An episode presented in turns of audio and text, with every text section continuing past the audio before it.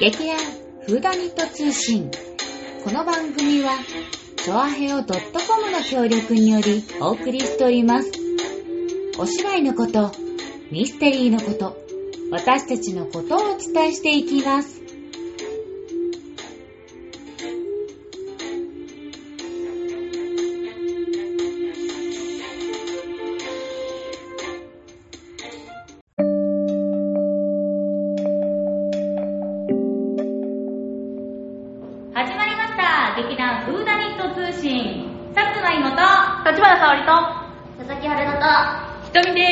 太田です。田中です。多いね今日も。多い方ですかね。久しぶりです。田中さんレアだ。そうですね。レア好きですよ。ミディアムよりも。はい。僕ウェルダー。終了。今回のお題も早速いくんですけれども、今回は、はい、ハロウィンがやってくる自分一怖いお化けのキャラクターをポイント選手権。お化けのキャラクターであってお化けがいるかどうか聞いてない視聴者がリスナーが分かんないこと言ってもねちょっとあれだけどさっき怒られたんですよねそう、まあ、そんなわけで、はい、劇団員から怖いこいつはをいろいろ収穫してきましたので収穫ねうん、聴取してきましたので、じゃあご紹介をさせていただきたいと思います。はい。一番最初、来週誰？ソラちゃんです。はい。僕が一番怖かったのは八尺様ですね。みちゃんというサイトの怖い話というところに書かれていた話なんですけれども。身長3メートルぐらいの帽子をかぶった女性です。とある村の言い伝えで普段は出ないのですが、何年かに一度現れ特徴はポポポポポポポポと謎の声を出し、声が聞こえた人を殺すまで追いかけてくると言われている化け物です。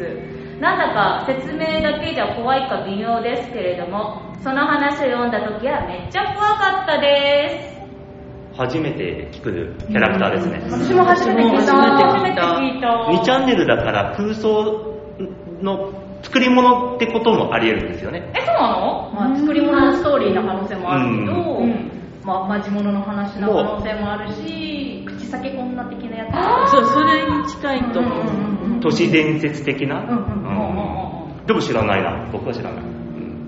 そこになんか知ってそうな人が怖そうだからっていうより僕このポポポポポポがそうこれどういう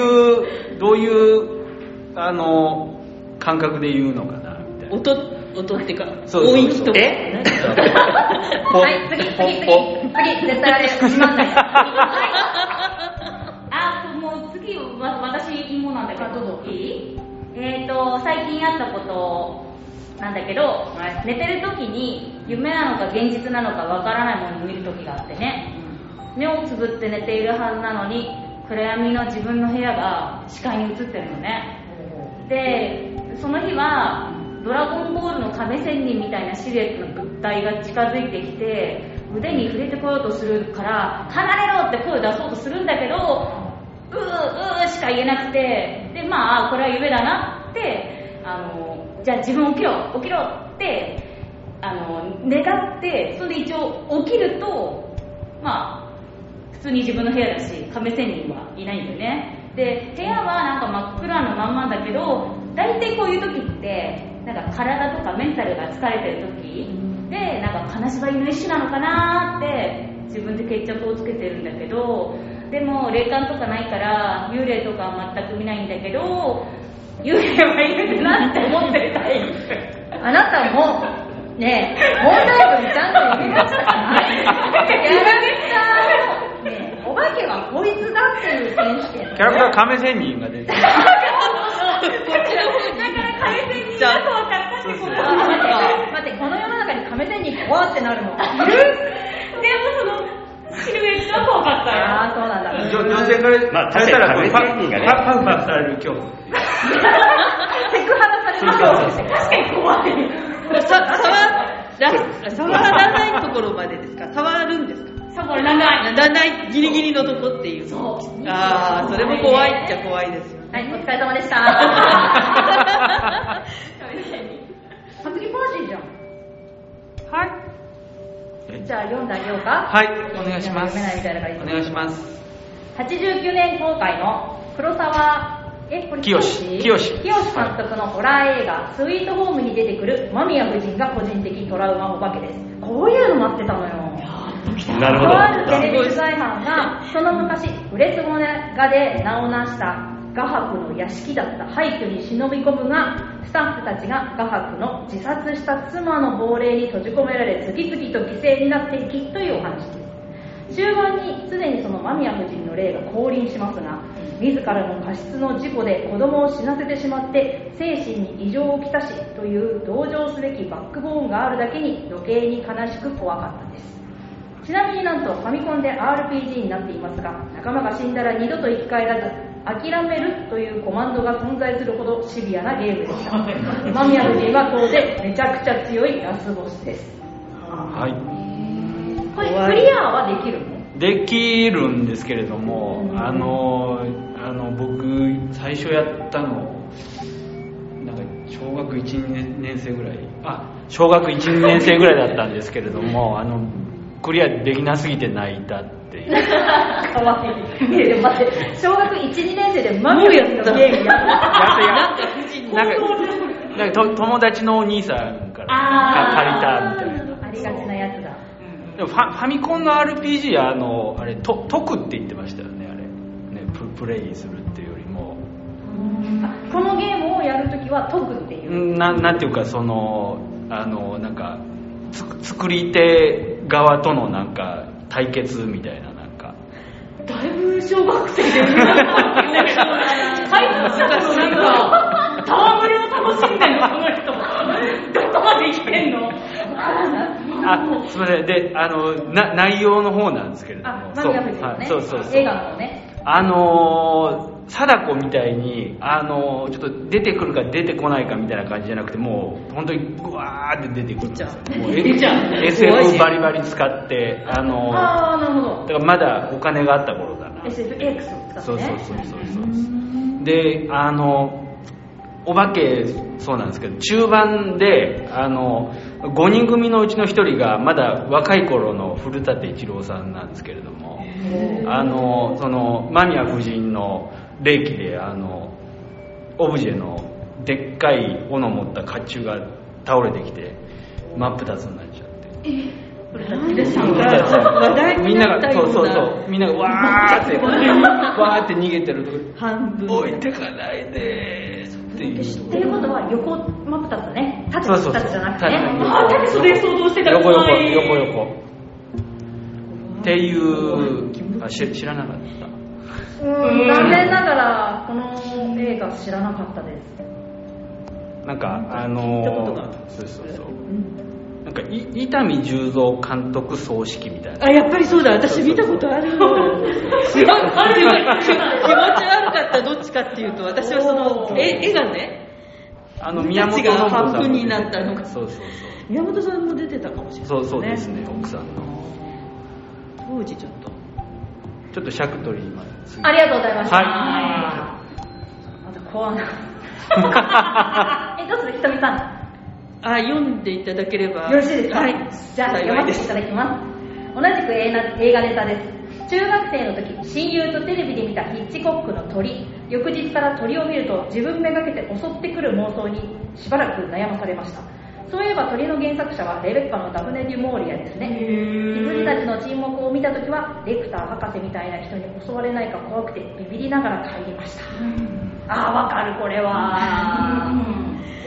俺はね、なんかしばらくその本当に見に行った帰りがもうおかしくなってて、電車に乗っている男の人がみんなおかしく見える感じのあんな思いはもう二度としたことがないっていうか、あと鳥も普通はね可愛いんだけど、なんかそういう襲ってくる気がその2週間ぐらいかなしてました。だってこれ映画館でレクター博士を見たってことだもんね。そうですね、レクター博士は映画館。怖いよね。ちょっと見ちゃった。見たかね。テレビで見ると、まあテレビでも怖いんだけど、映画館のあの大画面であのレクター見たらやばいかも。すごい。あれでなんか犯罪者頭がいいみたいな、なんかイメージがあるね。そう、趣味がいいんだよね。あの犯罪さえなければ頭もいいし趣味もいいし、何でもかんでも。あのクラリスっていうその警察官、ジョディ・フォスターがと対面するシーンがあるんですけど、そこで香水を当てるんだよね。そういうような感性もあって、うん、でこの後行っちゃうとあれなのかな、逃げちゃうんだよね結局ね。頭も良くて、フィレンツェですごい素敵な口をしているという。飛行機の中で機内食を優雅に食べているんですよね。その差がね気持ち悪い。全然話は聞いたことあるから映画を全然見ないと。有名なあの人だ。というわけで私です。私トラウマなのは映画バタリアンです。出た。あれ知ってる？みんな。これはホラーパロディなんで本格ホラーではないんですけど、私はまだ小さく、小学生ぐらいで、初めて多分ホラー映画っていうものを多分金曜ロードショーみたいなので見たんだけど、だからもうお父さんと一緒に見てたけど超怖くて、もうなんか人が、バタリアンっていうのはゾンビで、あの軍かなんかから出てきた。薬がもくもくと焼き場から上がっちゃって、上がった先の雨の粒で全員に感染して、墓場から死者が全力で蘇ってきて襲いかかってきて人間の脳みそを食べるっていうでもう怖くて怖くて、でも怖いんだけどすごい見たくって、ですごいガタガタ震えながらもう布団からこう半分だけ顔出しながらもでも怖いみたいなやつをやった思い出をすごい覚えてる。でこう出来上がったのはゾンビ大好き女っていうゾンビ映画はまた昔からもう全力で見ちゃうぐらいなんだけど、でも当時はまだ全然怖くって、今でもなんかその時のすごい怖いのが思い出されるから、バタリアンはまだ見れてない。でも超コメディ。すごい印象に残ってるのは、模型用に半分に解体されてる犬がダーって走って追っかけてきて研究員たちに襲いかかるっていう、あのバイオハザードの最初の犬がああいう感じで、そう最初模型で半分になってる。今見ると多分すごいチャチい作りなんだと思うんだけど、それはそうだけどね。あれがすごい結構トラウマで、そうもう外でも見れると思うからちょっと見てみようかなと思ってます。そのまま見ないでもう妄想爆発させて方がね。いいんじゃないか。このうちリメイクされるまで待つとかね。ああ。いやあれ結構だってすごいもう何作も出てるから。最初。一番新しいのどこの辺から出てんだろうね。知らない。わかんない。見てねえから。はい、終わりー。次、座長です。人形劇の里見八犬伝に出ていた玉津さんです。辻村寿三郎さんの人形ですごい迫力だった気がします。お化けじゃないけどすごく怖かったのはゲームの音切りそう。ゲーム当初あたりの水槽とかがすごい怖かった。でこの人形劇の題名は新八犬伝ですね、はい、新八犬伝ってすごく人気があったみたいですね。当時の人っていうか、お子さんなんか結構今田君って今お笑いの人で司会もやってる人、あの人もすごい夢中で見てたっていう話を、鑑定団のそのお人形、実際使えたお人形が何体かあるんだけど、その玉津さんの人形が出てきた時にすごい言ってた、印象に一番強く残ってるって玉津さんがまた、この寿三郎さんの人形がとにかく人間と同じかそれ以上にあるんだよね、大きさ確か。すごい。でなんか NHK の人形劇みたいなやつでやってた。なんかちょっと興味あるわ。見てみ探すか。探そう、ではゆきちゃんです。はい、ちょっとゆきちゃんの内容がね結構ホラー確かに自分一怖いなんて夜思い出して怖くなるから、思い出したくないらしく、ちょっとピンときまで止まっててでそこがホラーなんだけどなんかうまく入力できなかったと思われます、一体何があったのやら。点、本当に怖そうなのは見ないようにしています。うんうんうん、で間違えたとこ直そうとしたら全部飛んでいっちゃったって書いてる。ゆきちゃん自体がホラーなキャラクター。もうそういうとこが大好きなんだよ、ゆきちゃん。というわけで怖すぎて思い出せないという。思い出したくない。思い出したくないという設定ですから。なるほど。次ず。ホラー映画で思い出があるのは高校の時やっていた藤崎浩主演の着信バイキ。あ、間違えちゃった。失礼いたしました。着信ありですかね。自分の携帯番号から着信があって、それに出ると死ぬ直前の自分の声が聞こえてきて、実際に死んでしまい、その後その携帯の電話帳から次のターゲットが決まるみたいな話になってました。その死の電話がかかる時の着メロ、死の着信メロディーは実際にダウンロードすることができたので、高校の時一緒に見ていった友達の着メロをそれに変成して歌っていた思い出があります。着信ありは2、3と続編があるのですが、めちゃくちゃダ作でした。あるある。それは同感です。ありがちなね。作目は本当に良かったんでね。でも本当着信メロディーはやられましたね。仕事場で入れられたわけじゃないんですけど、その受付のお姉さんのやつ入れてるんですよ。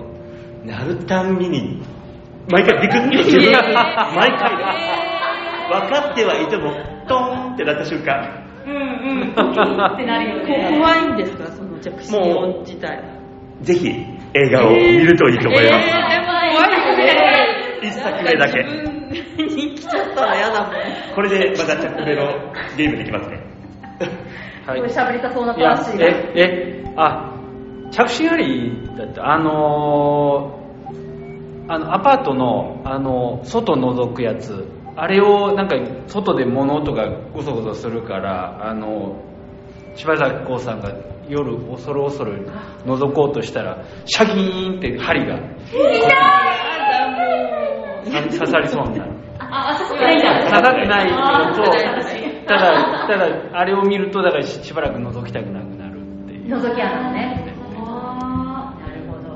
結構着信ありは有名ですな。有名ですね。あれ、ルルン。一応持ってきたんですけど、はい。よろしく。もうちょっと入っていいですか、はい。グリンチっていう映画があって、好きですか？私あれを高校生の時に外国語の授業で英語で見たんです。ディズニー版が今公開されて、元の版、人間版。あ、そうです。私が見たのは人間版なんですけど、そっちも知ってるけど。そうなんです。でも今大泉洋さんが吹き替えしてる可愛いグリッチと実写版のすごく気持ち悪い。気持ちよくない。いいよいいよいいよ。実写版は気持ち悪いグリッチとあって、その気持ち悪いグリッチをクリスマスに見させられて。ジムキャリーだからちょっと気持ち悪いだろうね。多分まだね、全部は見てない、入れたんだけど。グリーンチってその主人公なの？あ、主人公です。それが気持ち悪くて。ジムキャリーね。でもディズニー版はすごい可愛いんですよ。そうなんですよ。デフォルメされてるとすごく可愛いんですけど、実写版が本当に気持ち悪い。というわけで最後はグリーンチですね。で、どうですかね。なんか喋る。今キャラクター言えばいいならあと2分でまとめて。2分ではもう王道ですけど、もう貞子とかや子です。もう言っただけでジュオンとリング。まあジュオンはリングは初めてホラーを見た時の衝撃でした。初めて見て映画館で見たんで、貞子から逃げられないんですよね。逃げ場がない。同じだね。もう映画館で見ると逃げられない。で、2回目で自分その頃3回見に行きました、映画館。逃げられちゃない。そう、とりこりになる。で、3回目には豊悦が出てたんですけど、豊悦ファンがキャーキャー言ってるのにガチ切れしてました。最後。映画を見ろ。そう、みんな高くを見るの。豊悦ファンがいけないんだ。そりゃそうだな。はい。あ、はい、思い出した。あと30秒。30秒ね。主題歌の「うーきっと来るっていうのは、来るきっと来るって言ったら、この間コロンボの時に楽屋で歌ってたら宇治さんにあれそれうーきっと来るなんですよねって3回見に行ったそうさすがよく見てたからだ。今ここでねパッとね線が繋がってる最後それ回収しました。今お後がよろしいお切りしたところで最下位の更新はですねもう11月10日か水曜日の更新となります。これまた皆さん楽しみにしていてください。それではバイバーイ。わー。